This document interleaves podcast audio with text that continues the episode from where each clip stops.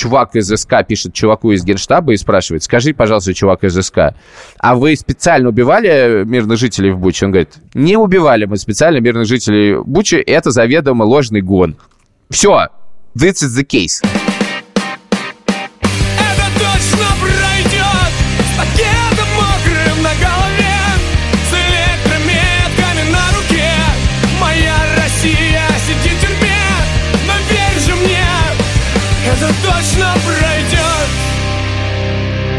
Привет! Это новый сезон подкаста «Времени больше не будет». Подкаста про близких родственников политзаключенных, ну и, конечно же, про самих политзаключенных тоже. Этот подкаст ведем мы, Илья Красильщик, главный в службе поддержки. И Ксюша Миронова. Журналистка службы поддержки. И, если честно, я как-то прям соскучилась. Этот подкаст делается вместе студии подкаста «Либо-либо» и проектом службы поддержки. Давайте скорее переходить к темам. Сегодня будем говорить про себя. Илья и его уголовное дело. Мы уже выпустили сколько, по 20 выпусков подкаста «Времени больше не будет». В каждом выпуске одна история страшнее другой.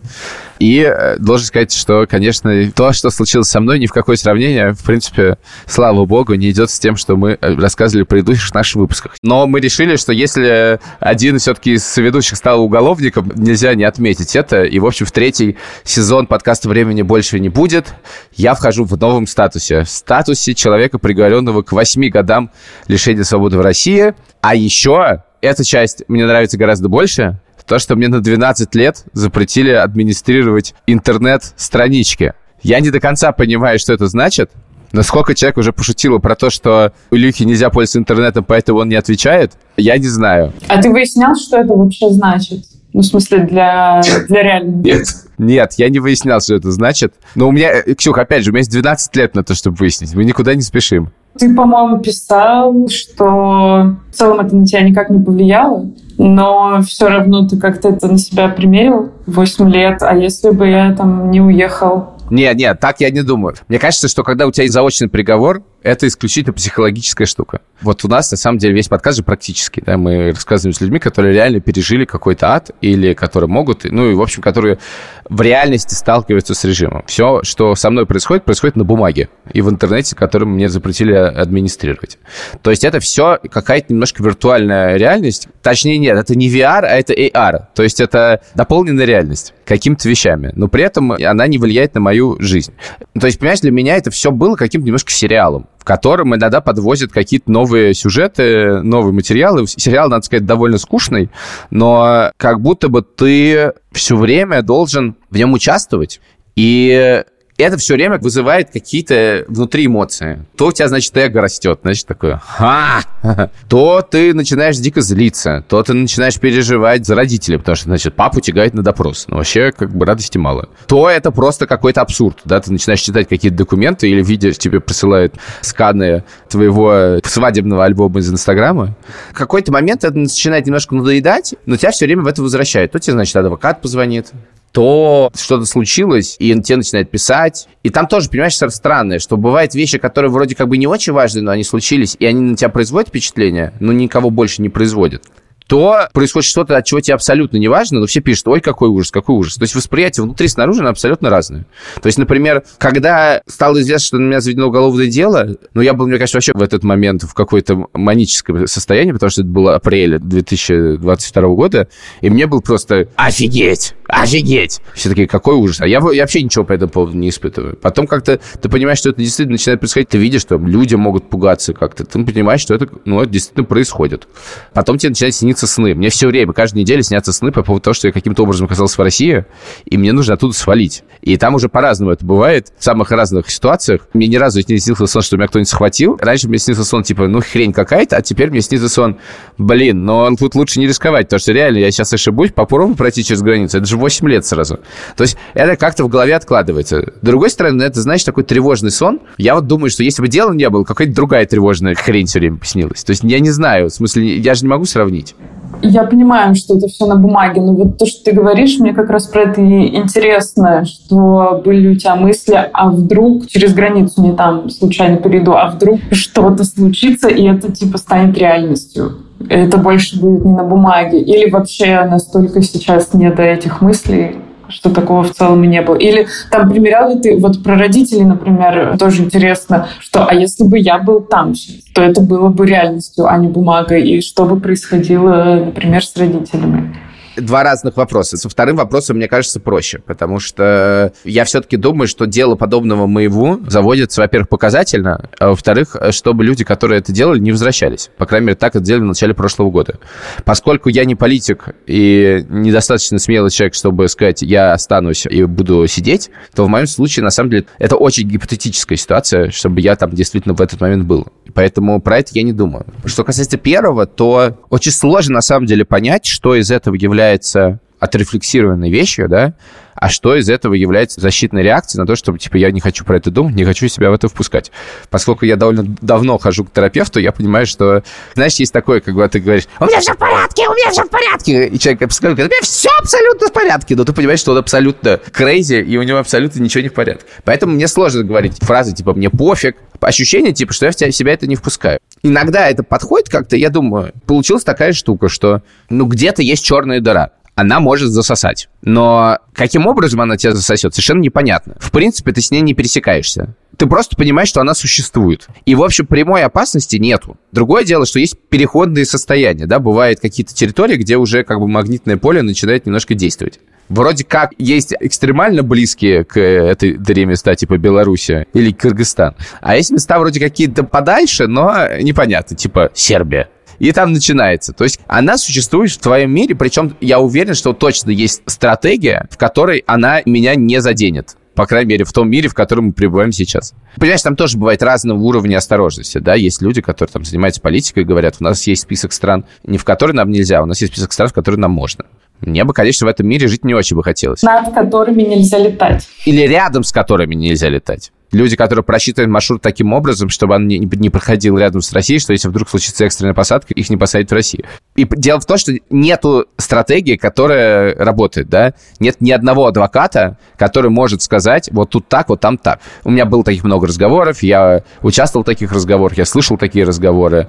Ну, в смысле, это не то, что адвокаты не профессиональны. Это просто неизвестно. Вот тут случился такой случай. Вот сюда не надо. Там вроде пока не было, а тут случился кейс. А пойди пойми, там кейс случился какой, миграционный или не миграционный? Там есть типа страны, типа Турции. Ну, как бы вроде ничего, но как бы вроде и непонятно. Есть страны, в которые не впускают, есть страны, из которых не выпускают. Ну, лучше, когда, чтобы не впускали, конечно, чтобы не выпускали. У меня есть просто моя особенность, которая мне очень сильно помогает. Если есть вещи, которые я вообще не понимаю, что сделать, на которые я совершенно не властен, я ее вытесняю. Поэтому я думаю, ну, есть оно и есть. Что я буду об этом думать? Все равно ничего с этим не могу сделать. А как в бытовом смысле это повлияло? Потому что, например, мне за последнее время нужно было несколько раз э, сделать справку о несудимости. Я не ездила для этого в Россию, а потом... Я же правильно понимаю, что ты не можешь в посольство теперь там... Могу, совершенно спокойно. Я ходил, пока я был в международном розыске в посольстве. Какая разница? На мой взгляд, тут розыск ничем не отличается от, от судимости. Да? Есть розыск, тебя тоже надо схватить. Но вопрос, для чего идти в посольство? Для того, чтобы сделать доверенность, пожалуйста. А загранпаспорт я, например, не могу больше сделать. И выйти из российского гражданства я тоже не могу, кстати. Я, правда, не планировал, но Тут, знаешь, собираются в Германии принять э, либерализующий закон про гражданство. Его неизвестно, примут или нет. Я тут советовался с моей преподавательницей немецком по этому поводу. Она говорит, раньше вы отказывались от российского гражданства, если вставали немецкое. А теперь вы не можете отказаться, потому что не, не связаны между собой процедуры. Так что вы не сможете. Я говорю, у меня нет такой проблемы. Я в любом случае, даже если хотел бы, не мог отказаться от российского гражданства, но теперь со мной точно навсегда. Поэтому я в посольстве могу сделать конкретную вещь. Я могу, если родится ребенок, его зарегистрировать. Я могу наверное, обменять российский паспорт, когда мне исполнится 45, но, слава богу, еще 9 лет до этого. И я могу сделать доверенность, что крайне полезная вещь. Но это все, я не могу загранпаспорт ничего сделать. У меня как в 2027 году закончится, так и все, я другой не получу. В принципе, в посольство идти безопасно? В принципе, могу. Пока что методов Саудовской Аравии больше нигде не применялось. Идти безопасно. Наш редактор Андрей Борзенко пишет, что тебе не дадут справку о несудимости. Да, я это и имею в виду, что ты ее теперь как бы не можешь получить. Да, значит, по поводу справки о несудимости. Я решил заказать, пока не поздно, справку о несудимости. Сколько-то месяцев назад. Мне довольно быстро пришло сообщение. Здравствуйте, ваша справка готова, приезжайте по адресу что-то там такое, город Москва, забирать. Я думаю, спасибо большое, ребята, за вашу справку о несудимости. Я очень рад, не поеду. Дальше начинаются, на самом деле, довольно интересные вещи, пока что мне неизвестные. А именно, я уверен, что есть какие-то пертурбации бюрократии, но также у меня есть подозрение, что во многих местах, где просят справку о несудимости, моя справка о судимости будет иметь больший эффект, чем справка о несудимости. Вот по этому поводу я точно не волнуюсь пока я нахожусь в государстве Германия или в другом западном государстве, моя справка о том, что я э, осужден по политической статье из-за того, что я сказал, что Путин виноват российская армия, думаю, что я как-то разберусь без справки о несудимости. Более того, это, конечно, неловко такие вещи говорить, но одна из мыслей, которая посетила меня в Берлине, когда все это случилось, я подумал, может быть, теперь мне легче будет найти квартиру. Но пока гипотеза не проверена. Можешь сразу э, писать потенциальным арендодателям, прикладывать справку. Да, конечно. Convicted criminal. Хотя еще не convicted.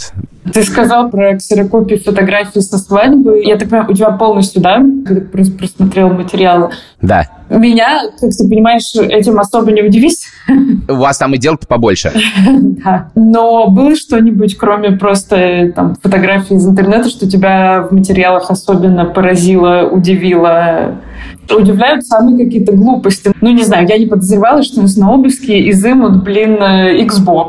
Понимаешь, мое дело супер стандартное. Оно построено на материалах из интернета. Там не было ни одного обыска. Там есть допросы двух свидетелей. Один э, безработный пенсионер прочитал мой пост и подумал, что э, это российская армия виновата, а потом подслушал брифинг Минобороны и выяснилось, что я э, его обманул. И ему было очень неприятно от этого. А потом еще мое интервью послушал.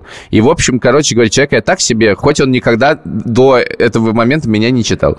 При этом он не пострадавший. В моем деле нет ни одного пострадавшего. Другой свидетель — это мой папа. Я очень рад, что его тягали только один раз, с одной стороны. С другой стороны, я прочитал его протокол допроса, ну, прям сделано молодец, короче. Все хорошо сделано. И заканчивается он фразой «Я считаю, что мой сын добрый, открытый, честный, порядочный человек». Мне это было очень приятно.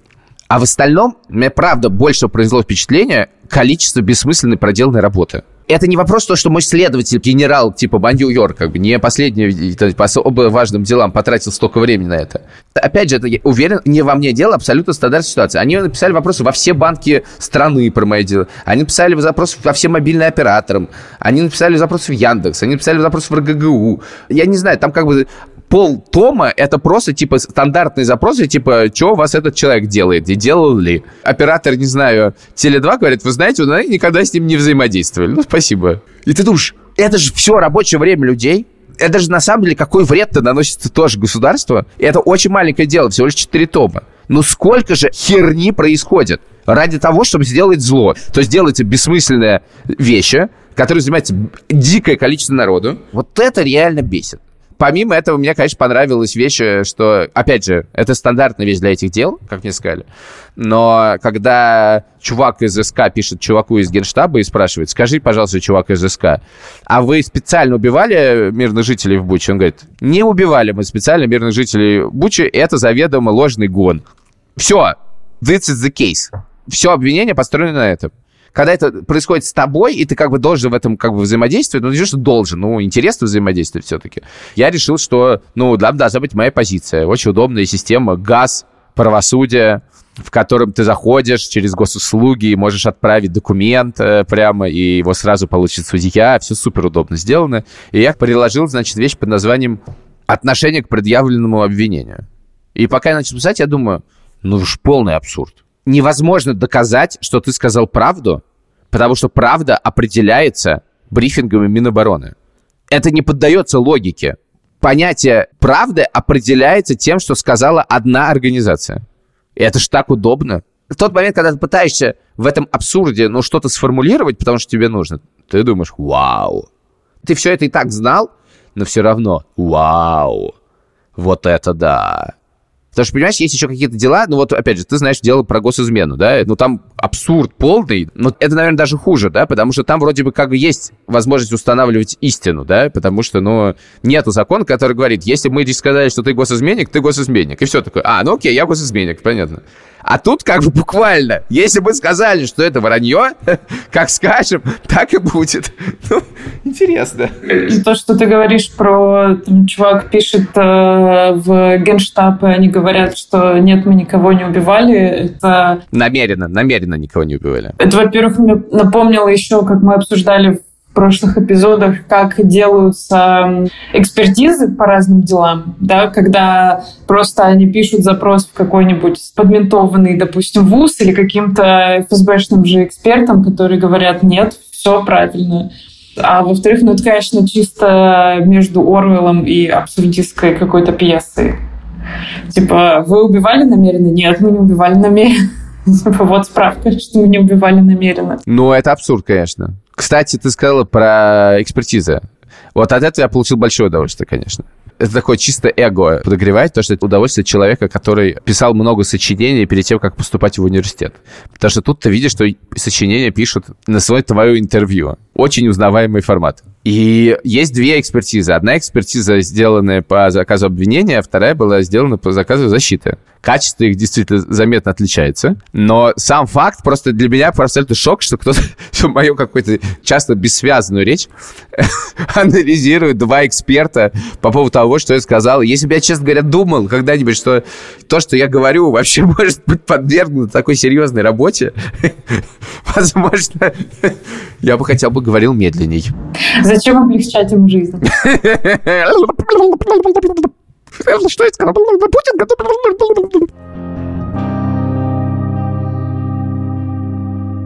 Меня сейчас спрашивают, как ты? Что ты чувствуешь? У меня ни разу не было по этому поводу тех эмоций, которые должны быть связаны с тем, что тебя судят.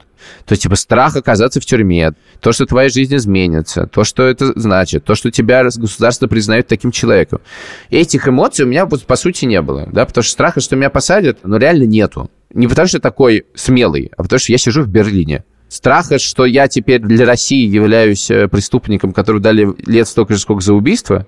Но тут на самом деле какой-то момент у меня был такой, но в реальности у меня немножко другое ощущение. Знаешь, когда ты считаешь кого-то полным говном, и когда выясняется, что он тебя тоже считает говном, становится как-то легче. Более того, эта ситуация дала мне возможность официально поговорить с российским государством. Я смог заявить свою позицию, которая была озвучена в суде, и даже последнее слово написать мы ходим по Парижу с Соней, моей женой, и тут звонит Бадамшин. Э, Сергей Бадамшин, адвокат Ильи. Все в России все делают в последний момент. Звонит Бадамшин, говорит, я еду в суд, есть час для того, чтобы написать последнее слово. Мы, жара, типа, ходим, в музей собираемся идти.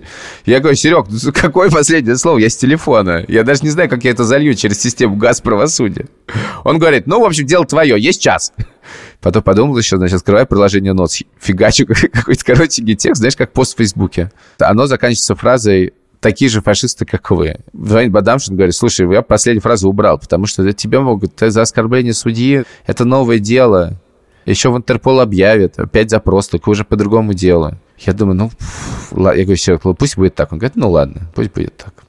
Дальше я прошу наших коллег из службы поддержки, которые сидят за компьютером, говорю, срочно, пожалуйста, дело в том, что в газ правосудия нужно э, логиниться через, как я сказал, госуслуги. Госуслуги с телефона, если у тебя нет VPN, не открываются.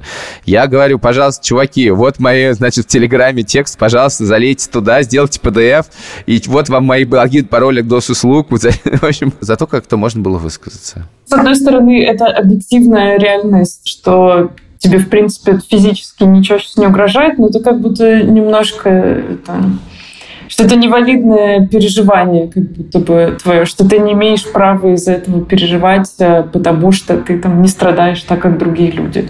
Нет, я скорее не имею некоторую неловкость про это рассказывать, и сейчас я использую эту возможность, потому что, ну, реально странно, если соведущего приговорили к качмушке, но странно не поговорить про это. Прости, мне кажется, что нужно как раз в том числе про это говорить, потому что есть люди с менее известными кейсами и менее защищенные, наверное, в каком-то смысле, но там тоже заочно арестованные. Ну, понимаешь, надо говорить с ними, потому что у меня все-таки ситуация, ну, реально, ну, все слишком хорошо. И гуманитарные визы э, в Германии с трехлетним ВНЖ есть, и то есть, и все. И, в общем, опасности я не испытываю. И вроде и деньги. Ну, короче, я не уверен, что мой кейс каким-то образом relatable к большому количеству народу. Я скорее рассказываю это как некоторые знакомство с ведущими э, еще один раз. При этом, мне кажется, это есть очень вредная штука, которая свойственна всем, и более того, эта вещь свойственна реально всем. Она звучит так, что что, я буду жаловаться, есть люди, которым хуже. И это происходит поступательно. И действительно есть люди, которым всегда хуже, но так, например, говорят люди, которых не знают, погиб кто-то в Украине, а то говорит, ну что жаловаться, у кого-то вся семья погибла. И это идет поступательно, и мне кажется, что, ну, на мой взгляд, опять же, любой опыт, если ты что-то переживаешь, достаточно сказать, важно, чтобы не абсолютизировать собственный опыт, не говорить, что так у всех. И давай это сказать другим. Но, ты знаешь, у меня нет такого, что, типа, блин, неловко, потому что есть люди гораздо хуже. Я действительно переживаю за людей, которым гораздо хуже. Мне действительно интересно разобраться, что со мной, потому что, на самом деле, я не понимаю. У меня просто есть немножечко ощущение самозванца. Понимаешь, мне как будто дали то, с чем очень много людей реально сидит. Когда меня начинают спрашивать про это таким образом, то мне хочется вывести все-таки шутку, ну, потому что, ну, понимаешь, это какое-то, знаешь, совмещение несовместимого. Вот я сижу в Берлине, разговариваю, вроде весело и хорошо, вот кошка ходит по квартире, которую я нежно люблю. А при этом вроде 8 лет дали. А еще учитывая, что сейчас все-таки я интернетом пользуюсь, а я сейчас активно осваиваю сервис зоны телеком в письмо, то есть все люди, которые сидят, на самом деле очень близко. Это какой-то уровень абсурдности ситуации, ну даже не абсурдности, а невозможности это осознать, очень, очень сильный. И когда я начинаю говорить за это дело, и мне говорят, ой, какой ужас, как страшно, как то, мне на самом деле очень ценно, конечно, когда люди мне это пишут, но я, конечно, чувствую себя в этом смысле самозванцем.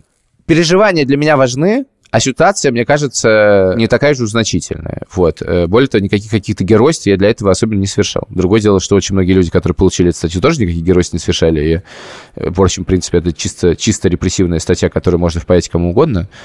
Ну, а кто-то совершал геройство.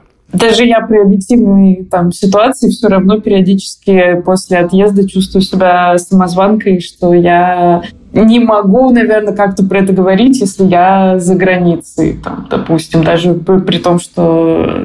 Ну, короче, не то, что не могу говорить, говорить надо, но что как будто бы это не всегда как бы релевантно. Вот. Потом я понимаю, что, ну, блин, это объективно не так, но иногда все равно это бывает.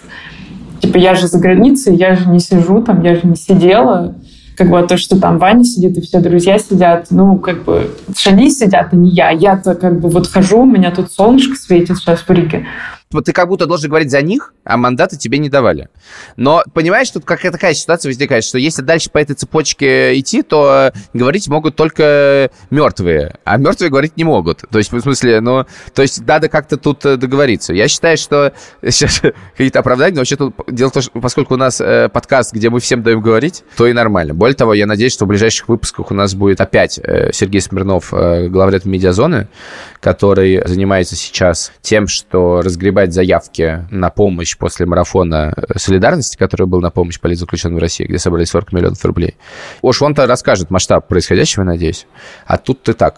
Я, знаете, что хотел сказать? Самое сильное переживание, которое у меня было в связи с этим приговором. В день, когда прокурор запросил мне 9 лет, это было 28 июня, и в момент, когда он запросил, мы сидели с Соней, моим приятелем, очень близким другом, у его подруги в, Париже. Она готовила нам обед. Мой приятель из России, Соня из России, я из России. Она из Одессы. У нее полтора месяца назад погиб папа в Бахмуте. И мы, естественно, начинаем говорить про все это, про русских украинцев, про то, как, что она чувствует, когда слышит москальскую речь в Париже. Ничего хорошего, разумеется. Ну, что-то говорим, мы на самом деле какие-то невинные вещи говорим совершенно. Не про погибших людей, не про изменившуюся жизнь. Бытовые штуки. И типа час назад, не знаю, полчаса назад я узнал про то, что меня 9 лет. Очевидно, что не у всех такая э, реакция. Я, на самом деле, завидую людям, у которых не такая реакция, ничего обязательного этой реакции нету. Но меня в этот момент просто пронзает чудовищный стыд чудовищный абсолютно стыд, и у меня просто как бы слезы из глаз, я хожу там проплакаться, возвращаюсь. В смысле, я не могу. И для меня главное открытие это все заключается в том, что вот есть вот это все разговор там про хороших русских, да, то есть что такое, в принципе, хороший русский человек, который искупил для кого-то, для всех вокруг какую-то свою вину, вероятно, и очистился, отмылся. Я вот сижу девятью годами, могу сойти, в принципе, за того самого, да, и я понимаю, что ничего не поменялось в моей голове.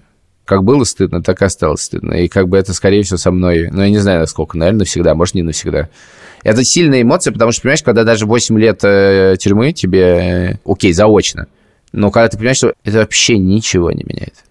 И это самое сильное мое впечатление по этому поводу. Потому что я не, не формулировал для себя так, но теперь я понимаю, что, конечно, у меня было в голове какое-то надежда на то, что это что-то с меня снимет. Но ни хрена ничего не снимает. Слушай, а я не знаю, можно ли про это говорить с учетом того, что они в России, но если можно, добавилось ли за родителей тревожности? Ну, мне кажется, для меня это вот довольно сильное как раз переживание, что там, мама не может уехать. Стало ли более тревожно после этого? Или, в принципе, уже и до было? Ну, родители — это, в общем-то, единственная причина, почему я не могу относиться к этому всему происходящему совсем легко, да, потому что это как бы ситуация, с которой вообще непонятно, как взаимодействовать в голове. Ну, я не могу сказать, что это все российское государство виновато. Но очевидно, что это был какой-то мой выбор. Не то, чтобы я знал, что мне появится уголовное дело. Я этого не знал. Но то, что мне приходило много сигналов о том, что типа ай-яй-яй, сейчас прилетит, остановись, это было. То есть в некотором роде это было моим сознательным решением, принятым единолично. При этом я точно понимаю, знаю, что мои родители ни в коем случае никогда бы мне не сказали, типа, не делай этого. Но тем не менее, то есть я несу за это ответственность. При этом я не понимаю, за что за это. Риск-то неизвестен. То есть, в принципе, сейчас, если смотреть по другим случаям, ну, как бы родители почти всегда находятся в безопасности, если они сами не занимаются чем-то. Есть исключения какие-то, но они редкие очень редкие и немножко другого птицы полета, чем я. Ну, скажи мне, если не прав. Хотя, я надеюсь, тоже в этом сезоне мы поговорим и про риски для близких. Я бы так сказал, это просто некоторое чувство вины, с которым не понять, что это делать. Вот хочется, чтобы оно перешло в какую-то ответственность, но эту ответственность я как-то воспринимаю какой-то своей удаленной заботы, деланием что-то. Э, регулярно делать так, чтобы мы виделись, вот это все. Да, но, ну, сложная штука. Причем, если маме и папе скажу, они говорят, да ты что, мы тобой гордимся, ты что вообще? Но это же не про то, что они говорят, да? Непонятно, что с ним делать. Я пытаюсь решать проблемы, знаешь, по мере их поступления что я никак не могу сейчас повлиять на то, что мама там, ну, там такие обстоятельства, что она не может уехать никак. Да, у меня та же самая ситуация. Не могут уехать. Даже не просто непонятно куда, не могут уехать. С Тони вы как-то это обсуждали? У нее добавилось каких-то переживаний тоже на эту тему? Обсуждали мы это с Соней. У Сони переживания были в начале. Сейчас, мне кажется, главное переживание Сони заключается в том, что она просто так, знаешь, стоически смирилась с тем, что сейчас, с кем бы мы ни встречались, я буду рассказывать одну и ту же историю. А, кстати, а с детьми... Дети мне сразу начали звонить по этому поводу, шутить по этому поводу. Они очень следят за этим. Лева, мой старший сын, ему 12 лет, он звонил, говорил, типа, «Ну, фу, это просто ну, отвратительно, какая гадость. Они супер это воспринимают типа Яша, которым 10 лет говорит, папа уголовник! Я защищу папу, все будут защищать папу. Папа лучший. Поводы для гордости, если ты из России в 23 году. Ну, я написал еще своему адвокату в Германию. Я теперь осужден на 8 лет. Он такой, ну, поздравляю. Но вообще у меня есть клиенты э, турки, там одно 30, другого 40, так что сори если кто-то не в курсе, то помимо жениха Сафронова, у меня еще сидит его адвокат Дмитрий Талантов, тоже за пост про российскую армию. И у меня была когда-то шутка, что в песне у певицы Maybe Baby есть строчки «Мой стилист, стилист твоего стилиста». У Моргенштерна э, есть строчки «У моей охраны есть охрана», а у меня у моего адвоката есть адвокат. Ну что, это был подкаст э, «Времени больше не будет». Мы здесь рассказываем про близких политзаключенных, э, самих политзаключенных и э, несправедливо осужденных. У нас есть закрытый телеграм-канал для близких политзеков. Ссылка на него есть в описании. Туда можно вступать, если у вас такое случилось в семье или с вашими друзьями близкими. И там есть разные инструкции и помощь. Важная информация. У нас появился мерч. Это плакат на нем написано «Какое твое дело?». Если вы знакомы с искусством плакатов в последнее время, то можете догадаться, что этот плакат сделала типография «Partisan Press». Если вы знаете, что такое «Partisan Press», вы знаете, что у них есть сайт «Partisan Press». Если вы теперь знаете, что у них есть сайт, то вы можете на него зайти и купить этот плакат, и он к вам приедет. И часть из этих денег, 25%, отправится на помощь политзеком. Наш редактор Андрей Борзенко, наш звукорежиссер Ильдар Фатахов, наша продюсерка Лика Кремер, группа порнофильмы, которые помогают нам с музыкой, и Алина Глушинок, которая нарисовала нам обложку. Мы по вам скучали. Всем пока. Пока. Не забывайте оценки ставить нам, пожалуйста. Спасибо. До встречи через неделю.